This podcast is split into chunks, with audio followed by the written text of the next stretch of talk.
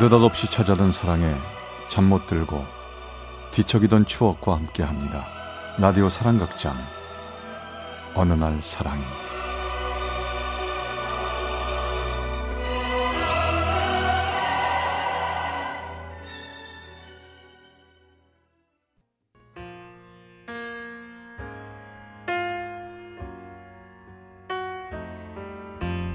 사랑의 체험수기 어느 날 사랑이 제 180화 베일에 쌓인 남자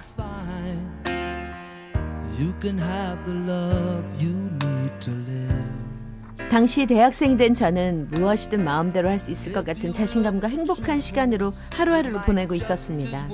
그날도 수업을 마치고 친구들과 저의 아지트인 커피숍 아다모 아름다운 사람들의 모임으로 어김없이 들어갔죠. 성격 좋은 사장 언니 덕에 우린 편하게 그곳을 왔다 갔다 하며 카페 일이 바쁠 땐 도와주기도 하며 아주 스스럼 없이 지냈습니다. 특히 금요일 수업이 끝나면 당연히 그 카페로 달려와 술도 마시고 얘기도 하며 즐거운 금요일 밤을 보냈죠.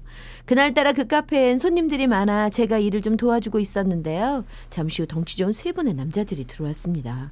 어머 뭐야 조폭이야? 헉, 덩치 엄청 크다 그죠 언니? 어, 그러게. 처음 보는 손님 같은데. 제가 주문 받으러 가볼게요 음. 그날 처음 찾은 그 사람들은 다음 날, 그 다음 날, 또 그 다음 날도 어김없이 그 카페를 찾아왔습니다. 그러다 보니 알 수 없는 의문과 관심이 가기 시작했죠. 어머 언니 또 왔네요 저 사람들 도대체 뭐 하는 사람들일까요? 야, 그렇게 궁금하면 네가 가서 직접 물어봐. 아유 아유 그럴 필요도 없어요 저기 아가씨 네 저 뭐 필요하세요? 아, 주문은 아니고요. 저 이 쪽지 좀 전해드리고 싶어서요. 받아주십시오. 네? 그 사람들은 저에게 쪽지를 건네주고 갔고 전 당황했지만 아무렇지 않은 척 행동했습니다. 쪽지를 펴보니 그 사람의 전화번호가 적혀 있었습니다. 뭐 전 그냥 대수롭지 않게 생각하고 있었는데요. 며칠 후 그 사람이 또 카페로 찾아왔더군요. 아가씨 내가 가볼게. 사장님이 대신 주문을 받으러 갔는데 바로 되돌아오시더군요. 예. 어? 너한테 할 말 있다고 널 찾는데. 저요? 음. 알았어요 제가 가볼게요 저 뭐 필요한 거 있으세요? 아가씨 왜 전화 안 했어요? 기다렸는데. 아 제가요 전화기가 없어서 안 했어요 전 도도하게 돌아서 갔습니다. 그 사람은 황당한 듯 아무 말도 하지 않더군요. 그리고 다음 날 그 사람은 또 카페로 오더니 저를 불렀습니다. 아가씨 네. 뭐 또 필요한 거 있으세요? 남자는 테이블에 커다란 주머니를 툭 던지며 이렇게 말했죠. 전화하세요. 네? 뭐 전화기가 없어서 전화 못 하신다면서요. 그러니까 이 돈으로 공중전화해서 전화하세요.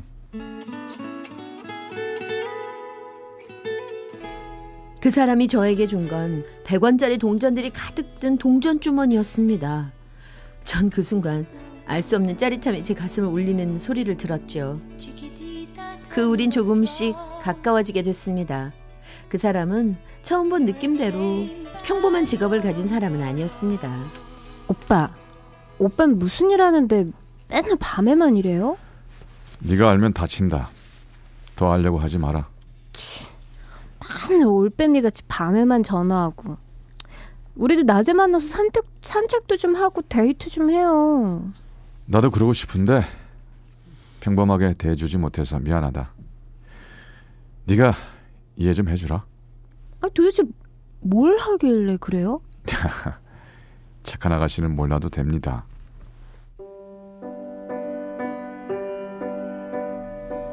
정말 그 사람은 베일에 쌓인 궁금투성이의 사람이었습니다. 하지만 좀 만나면 만날수록 그가 좋아졌습니다. 밤에 한두 시간 보고 나면 더 연락이 기다려지고 궁금하고 보고 싶고 점점 그에게 빠져들어갔죠. 오늘은 또 무슨 생각을 그렇게 하고 있어? 지금 또 헤어지면 언제 보나 하고 오빠 얼굴 외워놓고 있는 거야. 눈, 코, 입 다 외워버릴 거야. 너한테 늘 미안해. 많이 만나지도 못하고. 음, 괜찮아.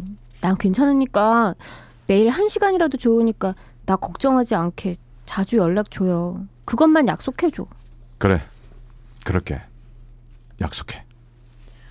뭐가 그렇게 좋았는지 전 점점 더 그에게 푹 빠져 있었고 그러던 어느 날이었죠. 이틀 동안 그 사람과 연락이 되질 않았습니다. 전 불안하고 초조해져 전화기만 바라보고 있었죠. 무슨 일이지? 아, 왜 연락이 안 되는 거야? 아, 미치겠네, 정말. 전 몇 번이나 전화를 하고 그의 핸드폰에 문자와 음성을 남겼습니다. 그렇게 이틀이 지난 오후 드디어 그 사람에게서 전화가 왔습니다. 여보세요? 오빠? 어떻게 된 거예요? 걱정했어요. 저 진호 애인인데요. 혹시 누구세요? 네? 저는 순간 너무 놀라 전화기를 놓치고 말았지요.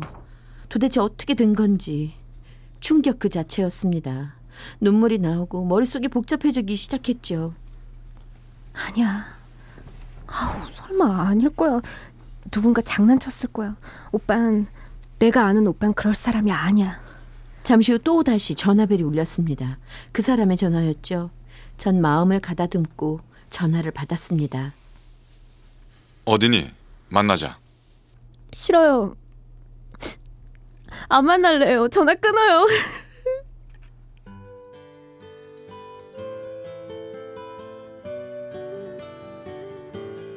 아무런 말도 하고 싶지도 듣고 싶지도 않았습니다. 그 사람을 만나는 것이 두려운 생각도 들었죠. 전 괴로움에 하루하루를 보내며 그날도 학교 앞 카페에 앉아 술을 마시고 있었습니다. 언니야. 오빠가 나 가지고 논 걸까? 내가 우습게 보였나? 글쎄 그렇게 나쁜 사람 같지는 않았는데 너 그 여자 누구냐고 물어보지도 않았어? 물어보면 뭐예요? 그래도 그렇게 끝낼 수는 없잖니. 끝낼 때는 끝내더라도 한 번은 만나봐야 할 것 아니 그런 거 아니니? 오만 가지 생각이 제 머릿속을 왔다 갔다 했습니다. 전 힘든 마음을 달래며 술을 마셨죠. 그런데 술을 마시면 마실수록 그 사람이 더 보고 싶어졌습니다. 결국 전 그 사람에게 전화를 걸었죠. 어디니? 어디야? 아다모 카페야? 오빠. 아, 너무 힘들어. 아, 술 마셨구나. 기다려. 내 지금 갈게. 오빠 나빠요. 나빠 오빠. 그 사람은 전화를 끊자마자 저에게 달려왔습니다. 그리고 우린 누가 먼저랄 것도 없이 서로를 끌어안고 한동안 아무 말도 하지 않았습니다. 울지 마. 울지 마. 예쁜 눈에서 눈물 흘리면 되니?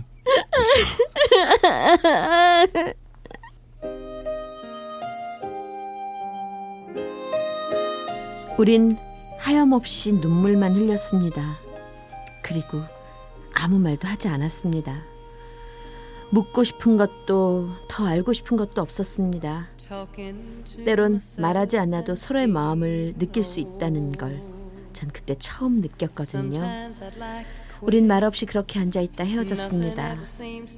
그리고 그 사람은 한 달이 넘게 연락이 없었습니다. 저도 연락하지 않았습니다. 그날 새벽도 밤을 설치며 뒤척이고 있는데 전화벨이 울렸습니다. 여보세요. 수화기에선 임재범의 너를 위해란 노래가 흘러나왔습니다. 전 노래를 들으며 또 울기 시작했어요.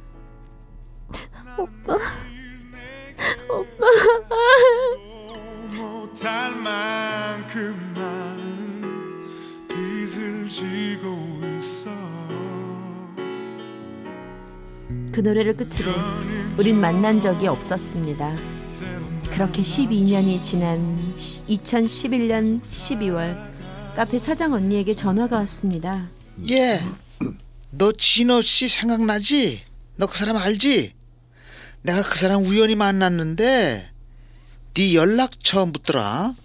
가르쳐도 줘도 될까? 에? 오빠가요? 응. 너도 결혼한 유부녀인데 함부로 알려줄 순 없고 너한테 물어봐야 할 것 같아서 내가 지금 전화한 거야. 아 잘했어요 언니 가르쳐 주지 마 그냥 내가 알던 스물두 살그 오빠를 기억하고 싶어. 아, 그 사람도 결혼해가지고 아들 둘 낳고 행복하게 살고 있다던데. 어 그래요? 뭐 혹시 또 만난다면 뭐 저도 딸 하나 아들 하나 낳고 잘 살고 있다고 전해줘요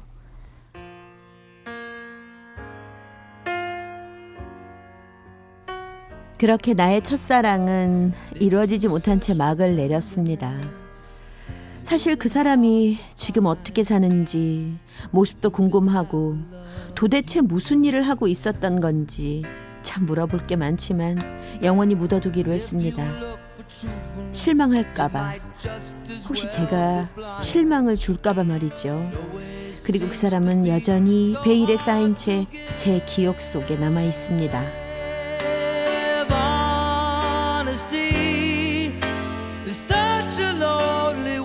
전북 정읍의 진명진 씨가 보내주신 어느 날 사랑이 180화 베일에 쌓인 남자 편이었습니다.